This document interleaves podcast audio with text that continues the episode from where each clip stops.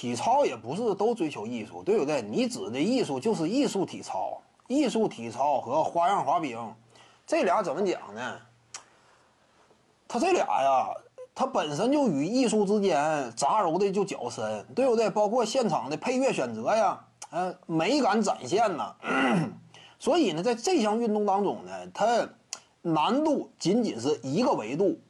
甚至占比呢，能不能超过一半都不见得，他非常考虑艺术展现嘛，这就这种运动本身的特点。因此，这个运动定位，它就包含了艺术。那你说这玩意儿合不合理？你要考虑到啊，奥林匹克运动会一开始那个阶段，甚至绘画、建筑、雕塑，都是奥林匹克的比赛项目。那你说这玩意儿，它是追求难度还追求艺术？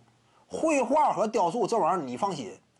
你就是画法再怎么精湛，艺术性不强，你都不是大师。一般来讲都是这样，对不对？艺术领域内嘛，那你说这玩意儿一开始他们都能够归类到奥林匹克项目之内。你说一开始强调是什么？其实从最开始的现代奥运会创立之初呢，它就是艺术和竞技两方面呢都有。那现在这个艺术体操啊，以及花样滑冰呢，就是保留了奥林匹克呀。 这个竞技大家庭当中呢，曾经拥有的那一部分艺术基因，对不对？没有纯粹的艺术比拼了，因为说白了，纯粹艺术比拼不太好拼，文无第一嘛。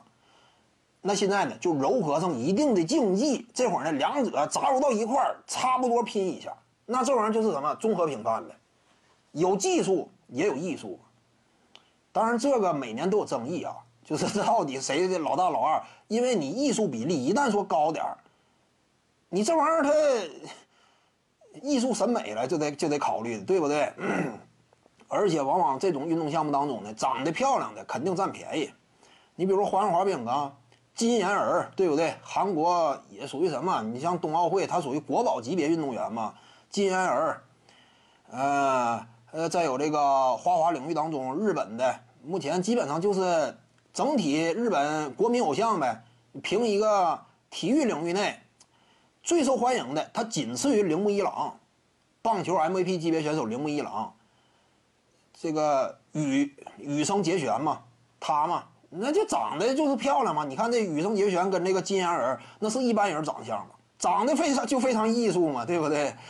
那这就是这种运动项目，就这特点。 你要是长得难看呢，你就干不了这活，你对不对？你艺术体操，你这玩意儿长得难看，人家就感觉不艺术，对不对？他感觉不美，你对不对？他心里就不那么愉快，你这玩意儿没有办法嘛，对不对？他就干不了嘛。你像这个羽生结弦也是，你说他完全靠颜值支撑啊，不见得。但是怎么说呢？颜值这玩意儿占了挺大比例吧。 他本身那种长相特点呐，身材条件呐，看起来他这玩意儿就是怎么说呢？男的不假，但是展现出来了自身柔美的一面。这玩意儿就这样呗。男子花滑选手，你看他纯粹的阳刚风格的不多呀。就男子花滑选手，纯粹阳刚风格的不多，因为纯粹阳刚风格，你跟艺术多少就是有点冲突，多少有点冲突。 徐静宇的八堂表达课在喜马拉雅平台已经同步上线了。各位观众要是有兴趣的话呢，可以点击进入到我的个人主页当中，在专辑页面下您就可以找到它了。